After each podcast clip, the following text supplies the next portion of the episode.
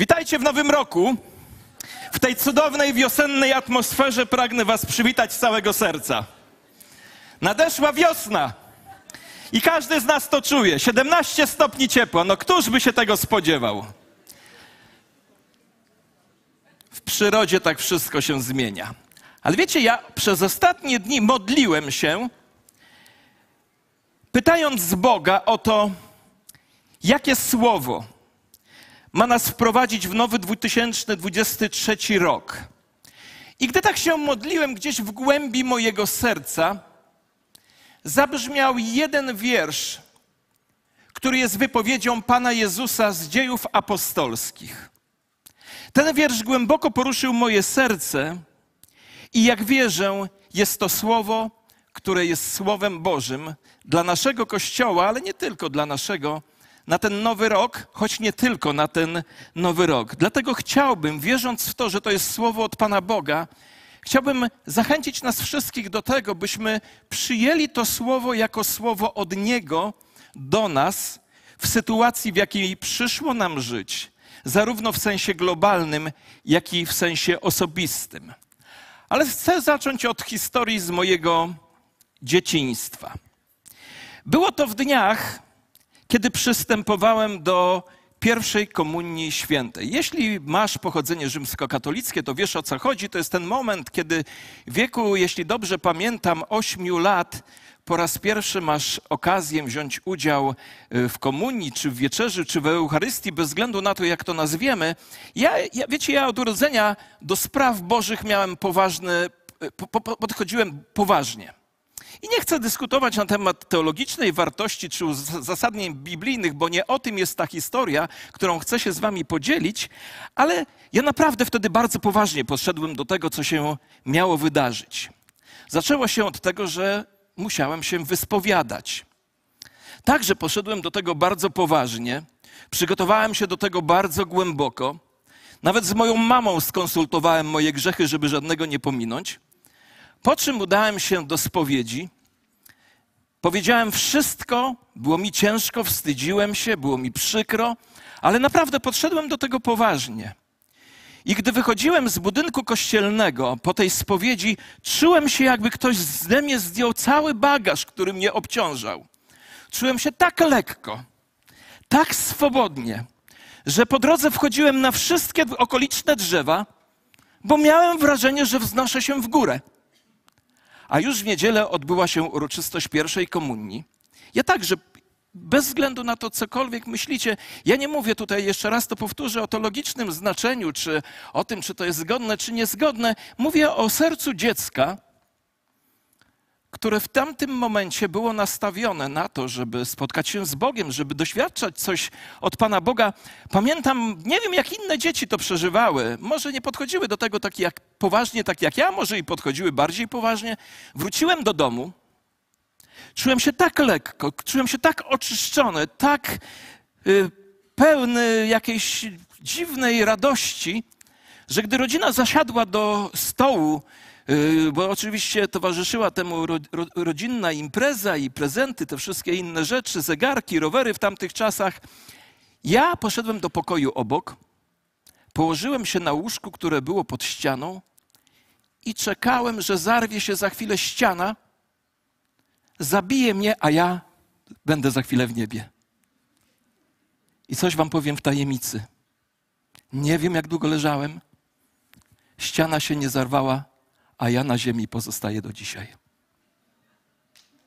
Nie wiem jak wy, ale być może macie tak jak ja, że zastanawialiście się, dlaczego Pan Bóg po tym, jak spotkaliście w osobisty sposób Chrystusa, doświadczyliście od Niego przebaczenia grzechów, odebraliście to cudowną Bożą obecność i pewność tego, że idziecie do nieba, nie wiem, czy kto kiedykolwiek z Was rozmyślał o tym, dlaczego w tym momencie, kiedy spotkaliśmy się pierwszy raz ze Zbawicielem, doświadczyliśmy przebaczenia grzechów, tej pewności zbawienia, dlaczego Pan Bóg nie zabrał nas wtedy, jak to mówi się po polsku, żywcem do nieba, a pozostawił nas tutaj na ziemi?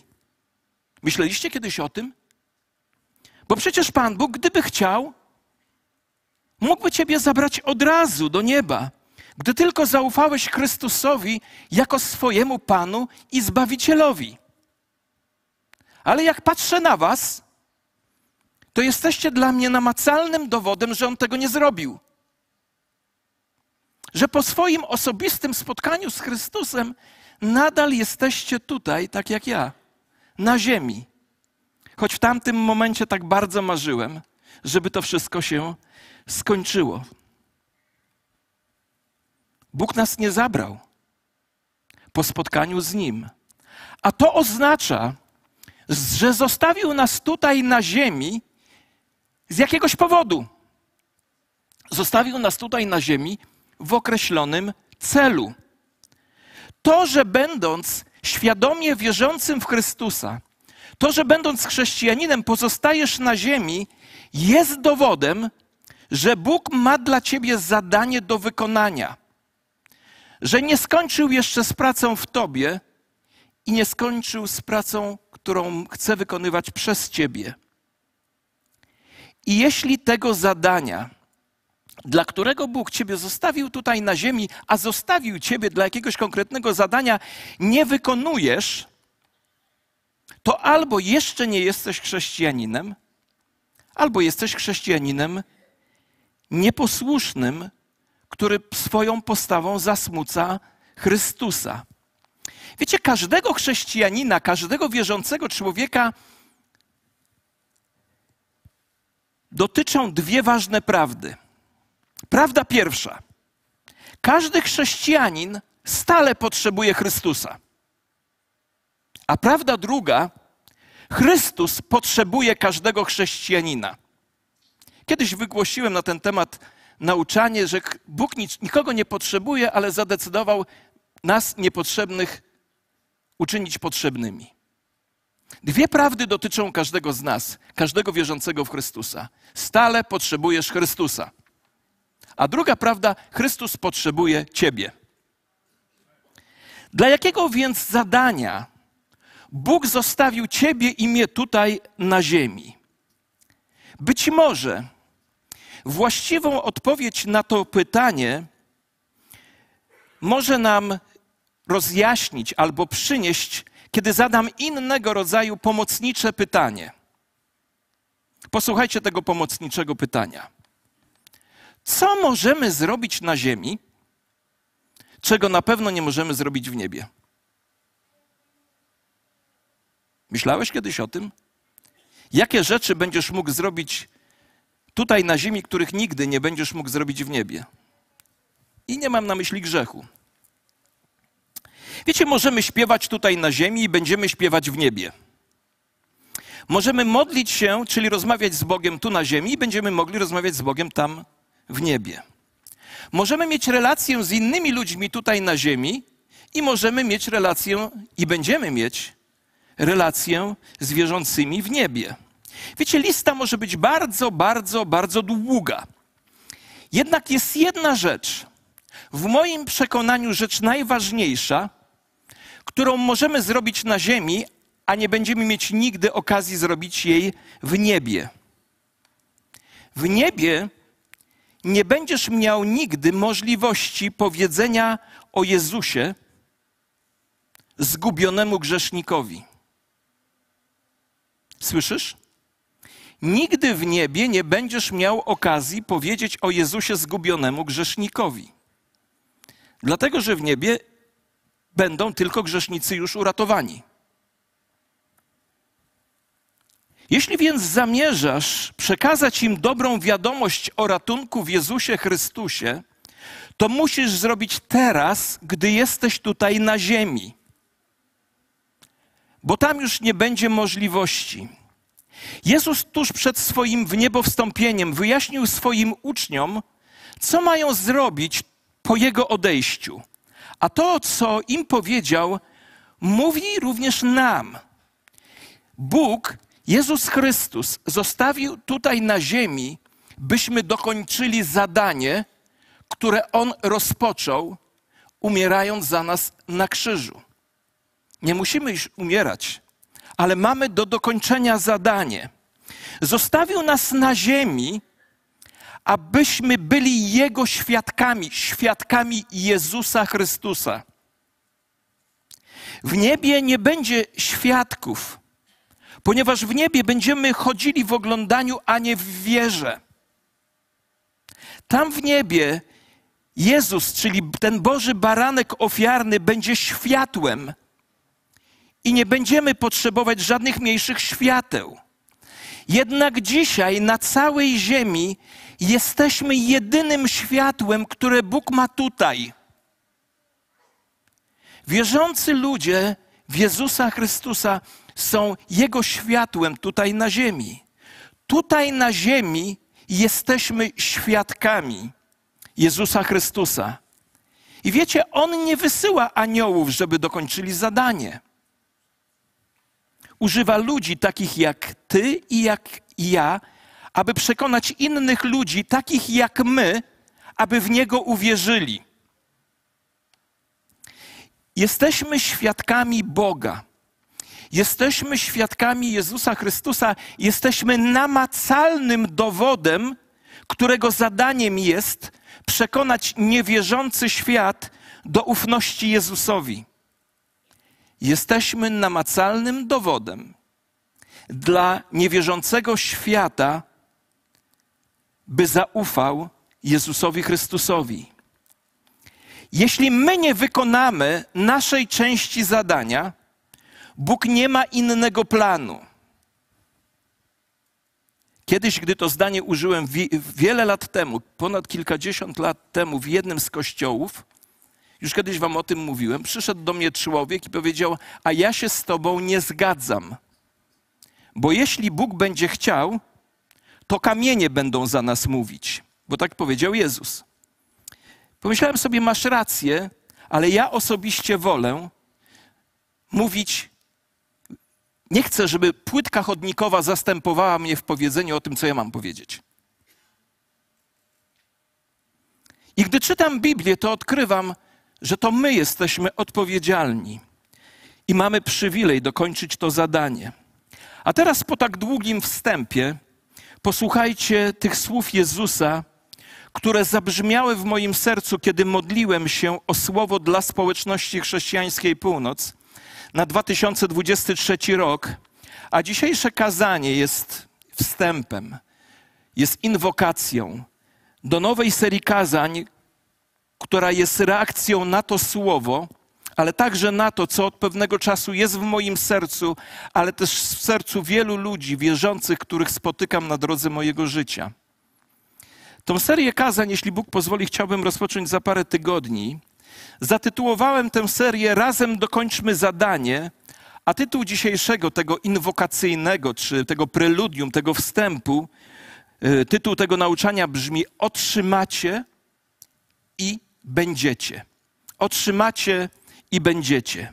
A tekstem, który usłyszałem, kiedy modliłem się o słowo dla nas, czyli dla ciebie i dla mnie, są słowa zapisane w dziejach apostolskich w pierwszym rozdziale, ósmym wierszu, i to są słowa, to jest wypowiedź Pana Jezusa Chrystusa. A on powiedział tak: Otrzymacie moc Ducha Świętego, kiedy na was stąpi, i będziecie mi świadkami w Jerozolimie, w całej Judei, Samarii i aż po najdalsze krańce ziemi. I w tym wierszu, pośród wielu kwestii, które Jezus wypowiada, chciałbym podkreślić dwie rzeczy, które musimy wiedzieć. Rzecz pierwsza. Duch Święty daje moc człowiekowi wierzącemu. A druga rzecz to wypełnieni Duchem Świętym wierzący ludzie świadczą o Jezusie na całym świecie. To są dwie dla mnie główne rzeczy wynikające z tego wiersza. Posłuchajcie tego uważnie. Największą potrzebą dzisiejszego świata, największą potrzebą także naszego kraju i, na, i sąsiednich krajów, nie jest takie czy inne zwycięstwo polityczne, ale moc Ducha Świętego. Siła polityczna. Ja jestem, ja lubię politykę. Ja nawet jestem z tych chrześcijan, którzy wierzą, że chrześcijanie powinni się w to angażować. Choć szanuję tych, którzy mają odrębne zdanie. Ja akurat mam takie przekonanie. Ale też wiem, że siła polityczna może zmienić przywódców na stanowiskach, ale nie jest w stanie zmienić serc. Siła polityczna może wygrać wybory, a rozpoczął się rok wyborczy, ale nie może uratować życia, jeśli mówimy o wieczności.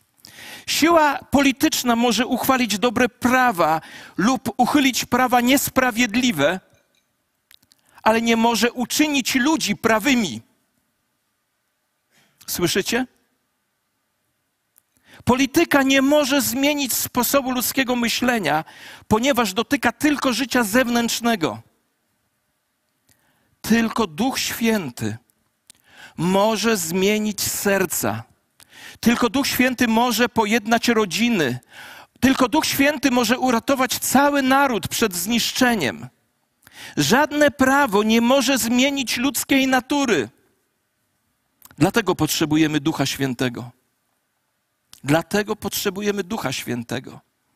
Tylko Duch Święty ma moc, by wykorzystać głoszoną przez nas Ewangelię i użyć ją w celu doprowadzenia mężczyzn i kobiet, dzieci i starców do pokuty za grzech i zbawiennej wiary w Jezusa Chrystusa. Posłuchajcie to, to zdanie z całą uwagą. Tylko Duch Święty ma moc, by wykorzystać głoszoną przez nas Ewangelię, by doprowadzić ludy, ludzi do pokuty za grzech i do zbawiennej wiary w Jezusa Chrystusa. Tylko On może zastąpić stare serca ludzkie nowymi i dać im pragnienie prawego życia. Jezus powiedział swoim uczniom, że zamiast martwić się o czas Jego drugiego przyjścia, powinni skupić uwagę na dokończeniu zadania. Kochani, chcę to powiedzieć z całą pokorą i z całym bólem, który mam w sercu. Wiele osób mnie pyta, co myślę, kiedy zakończy się wojna. Nie znam odpowiedzi na to pytanie. Nie znam odpowiedzi na to. Chciałbym, żeby się w tym momencie zakończyła. Ale nie znam odpowiedzi na to pytanie. To jest ważne pytanie, ale Jezus mówi, że ponad te wszystkie pytania, o pory, o chwilę, jest coś ważniejszego. Bez względu na sytuację, w której przyszło nam żyć, bez względu na to, kim jesteś teraz, czy jesteś Polakiem w Polsce, uchodźcą, emigrantem, kimkolwiek jesteś, a jesteś wierzący, to jest coś ponad wszystko, co jest Twoim zadaniem, odpowiedzialnością i powiem więcej, przywilejem.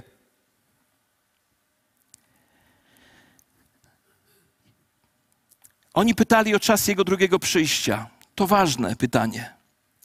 Ale on im powiedział, że powinni przede wszystkim skupić się na dokończeniu zadania, bez względu na powód tego, w jak, w jak, bez względu na powód, dlaczego jesteś w tym miejscu, którym jesteś. Bez względu na powód, masz być tam świadkiem Jezusa Chrystusa. To był i jest, i póki Chrystus nie powróci, będzie Boży plan dla Jego ludu, a więc dla Ciebie i dla mnie.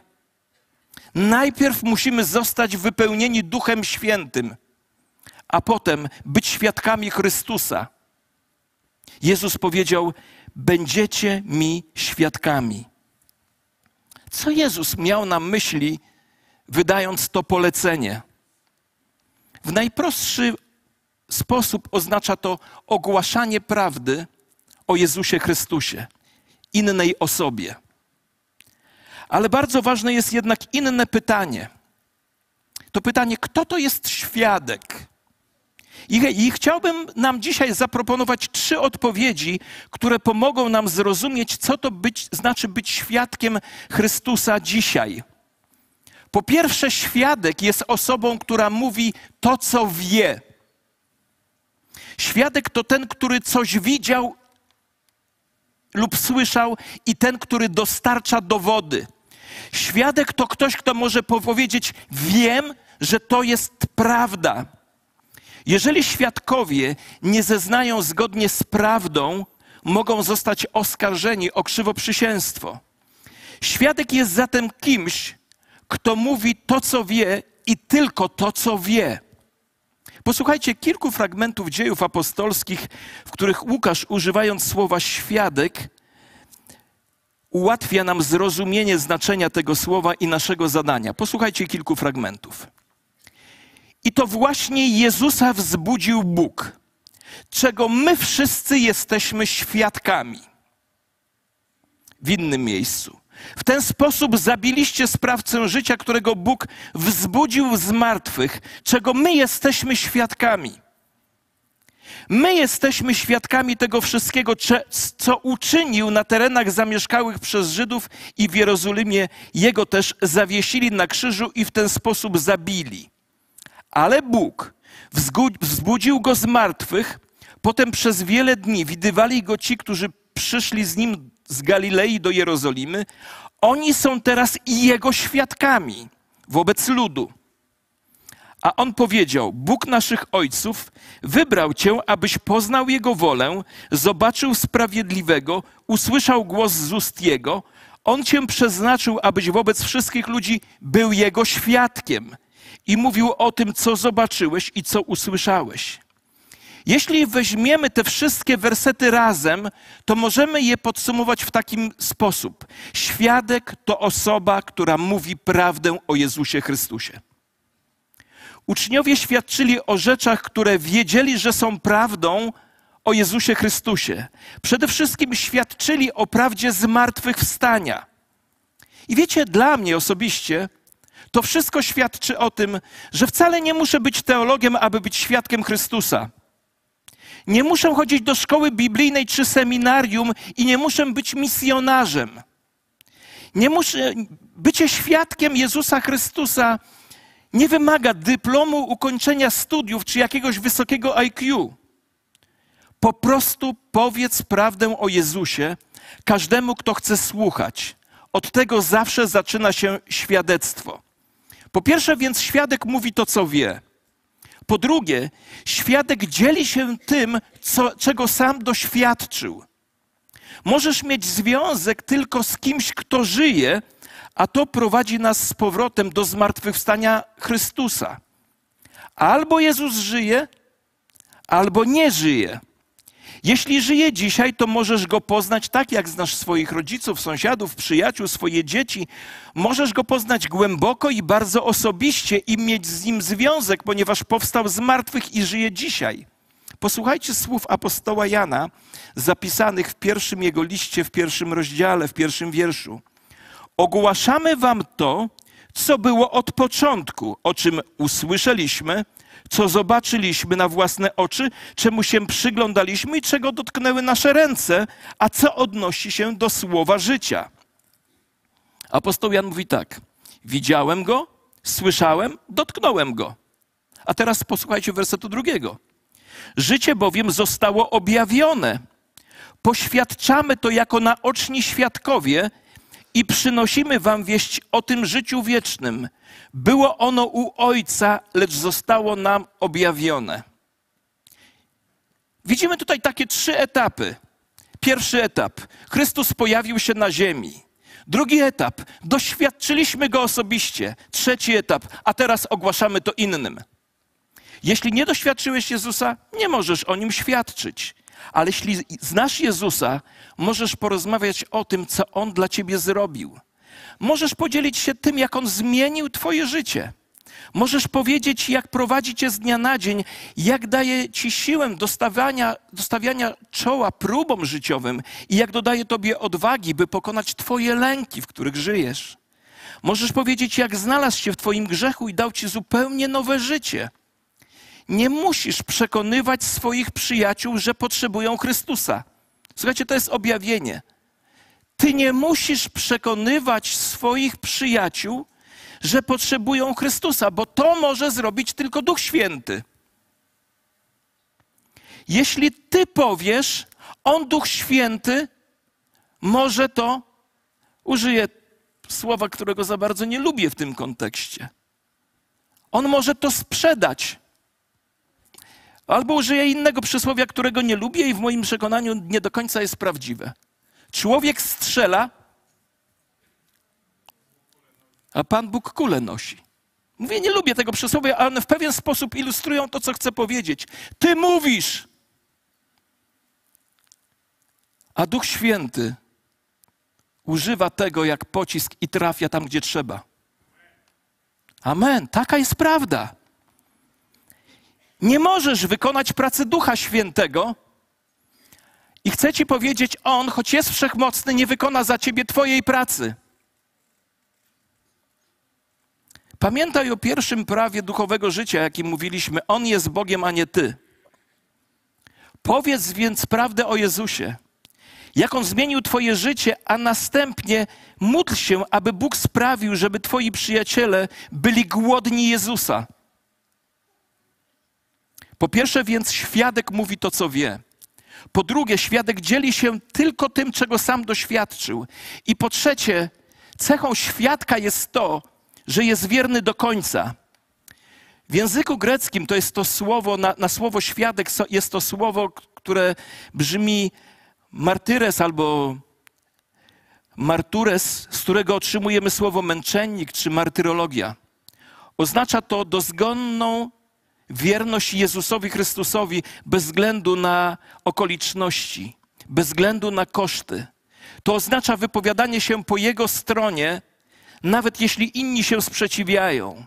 Jeśli zamierzasz świadczyć o Jezusie Chrystusie, oznacza to bycie wiernym do końca, a to sprawi, że nie będziesz popularny na świecie.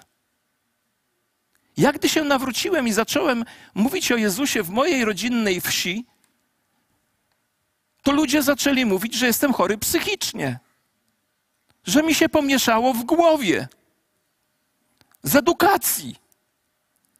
Pojechał na studiach i mu się w głowie pomieszało. To był koszt. To cię może kosztować. We wczesnym kościele wierzący wybierali śmierć, a nie zaparcie się Jezusa.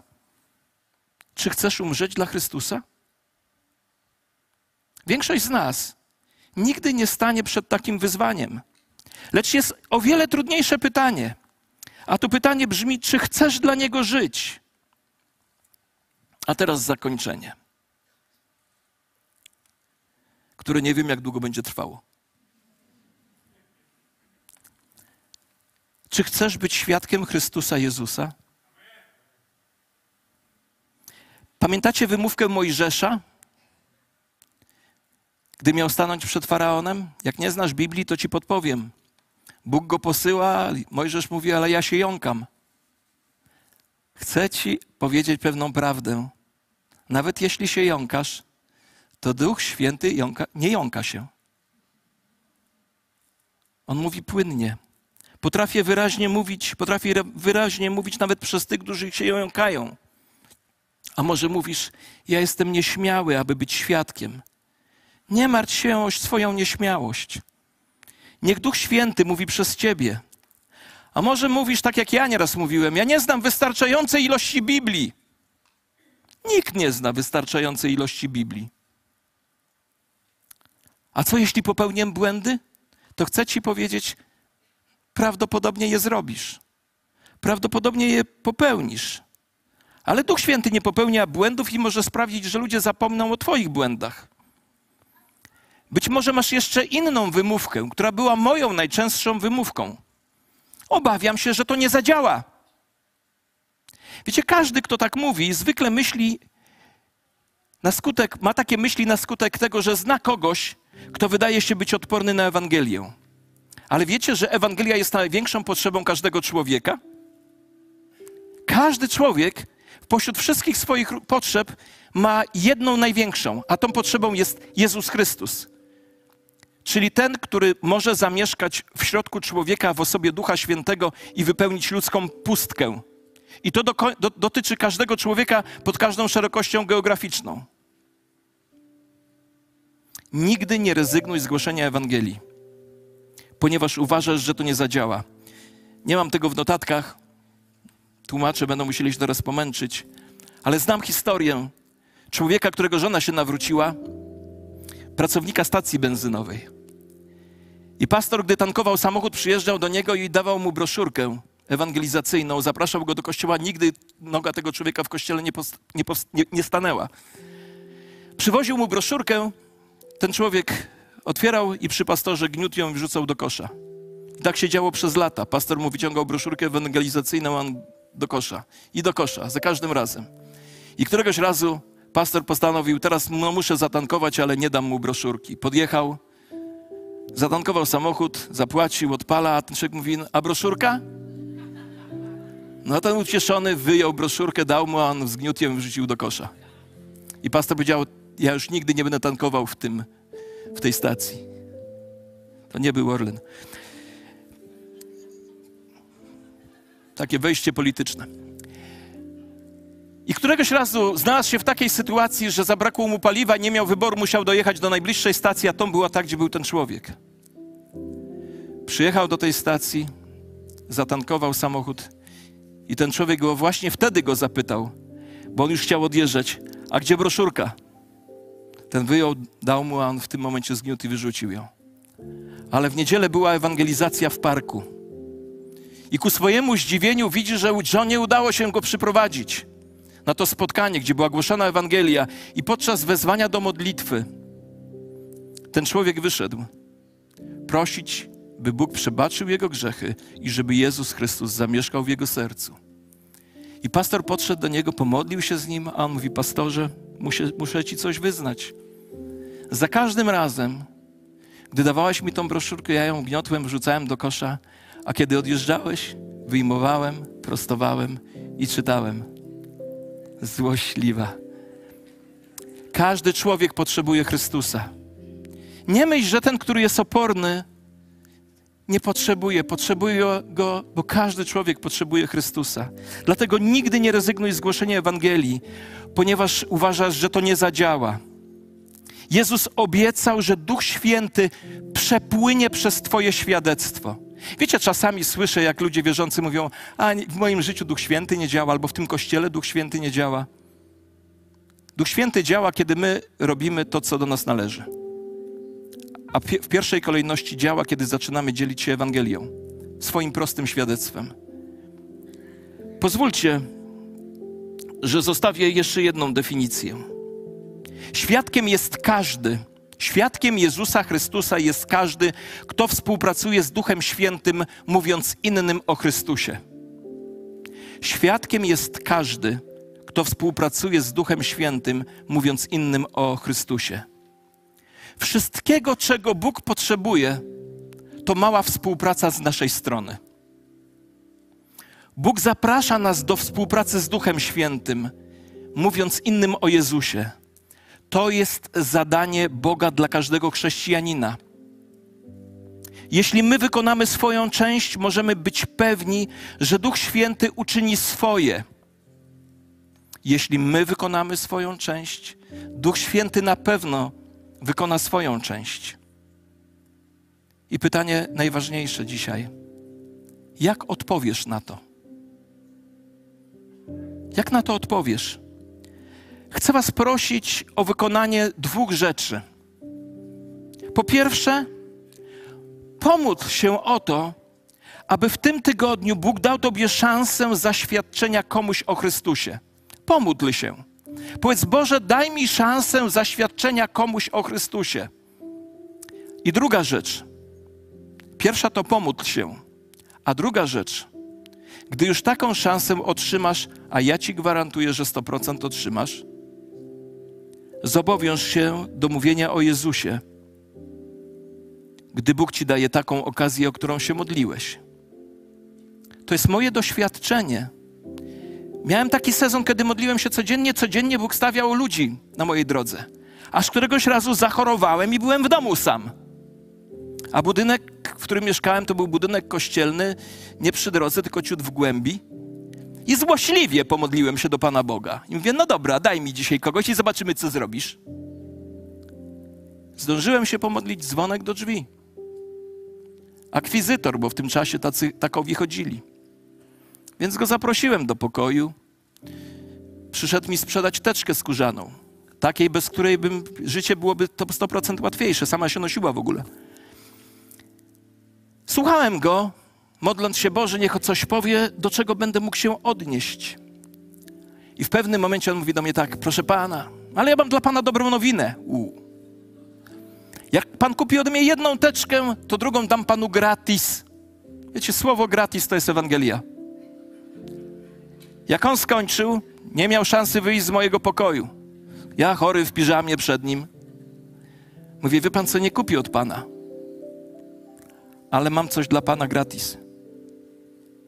I powiedziałem mu gratisową Ewangelię. Jeśli się modlisz o szansę, Bóg ci ją da. Bóg ci ją na pewno da.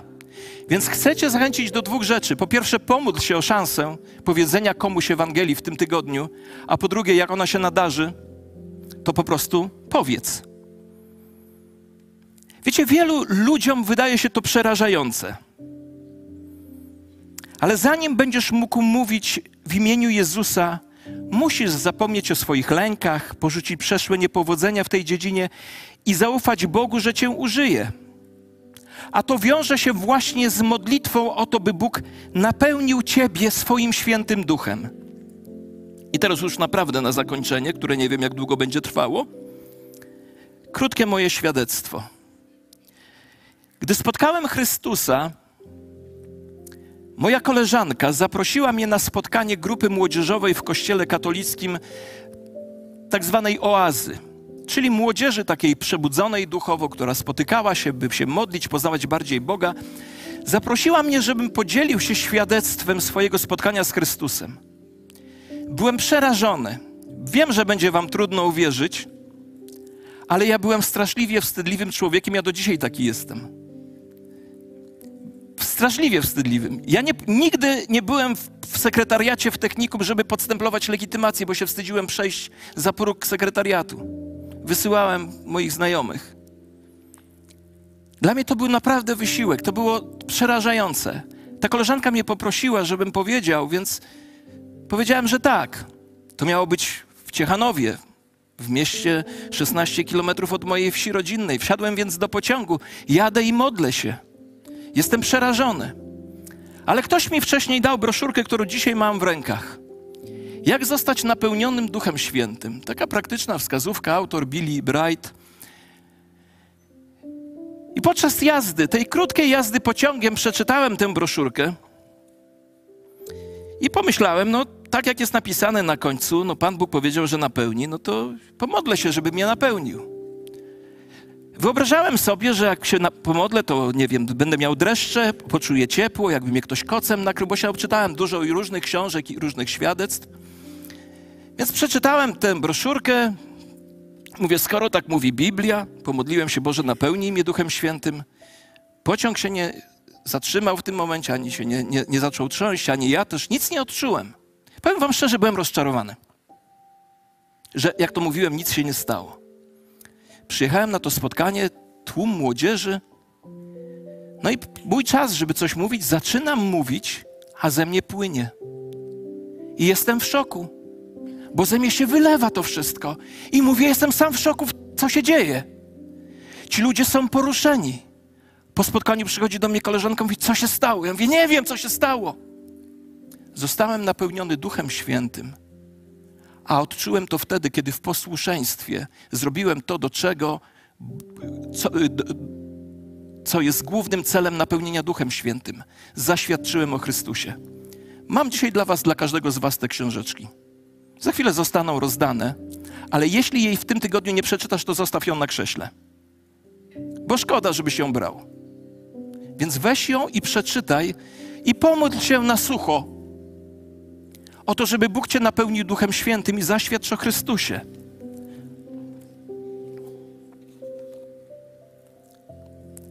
Więc chcę Cię dzisiaj zachęcić, abyś dołączył do mnie i do wielu ludzi, którzy będą modlić się o szansę podzielenia Chrystusem na początku tego roku, każdego innego dnia. I czy dzisiaj zobowiążesz się do zabrania głosu, gdy Bóg odpowie na tę modlitwę. Pamiętaj o tym, że jeśli my wykonamy naszą część, Bóg z pewnością wykona swoje. Wszystko, czego On potrzebuje, wszechmocny Bóg, to mała współpraca ze strony swojego ludu. On powiedział: Otrzymacie i będziecie. Dlatego dzisiaj wzywam Was i siebie. Dokończmy zadanie. Powiedzmy ludziom o Jezusie, bo dzisiaj to jest największa potrzeba każdego człowieka. Dlatego na sucho, bez emocji. Kto z Was podejmie takie wyzwanie? Ok, w tym tygodniu pomodlę się, żeby Bóg dał mi szansę. Dobrze? To teraz opuśćcie ręce. To teraz niech podniosą ci, którzy podnieśli, że się pomodlą, a jak będzie szansa, to powiedzą. Dziękuję. W niedzielę wrócimy do tego, jeśli Bóg pozwoli, albo za parę tygodni.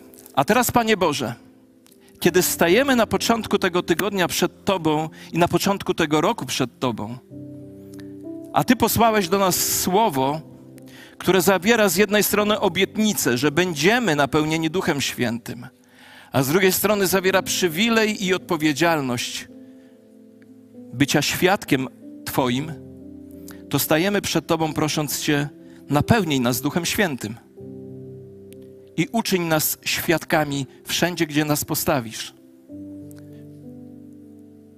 aż po krańce ziemi.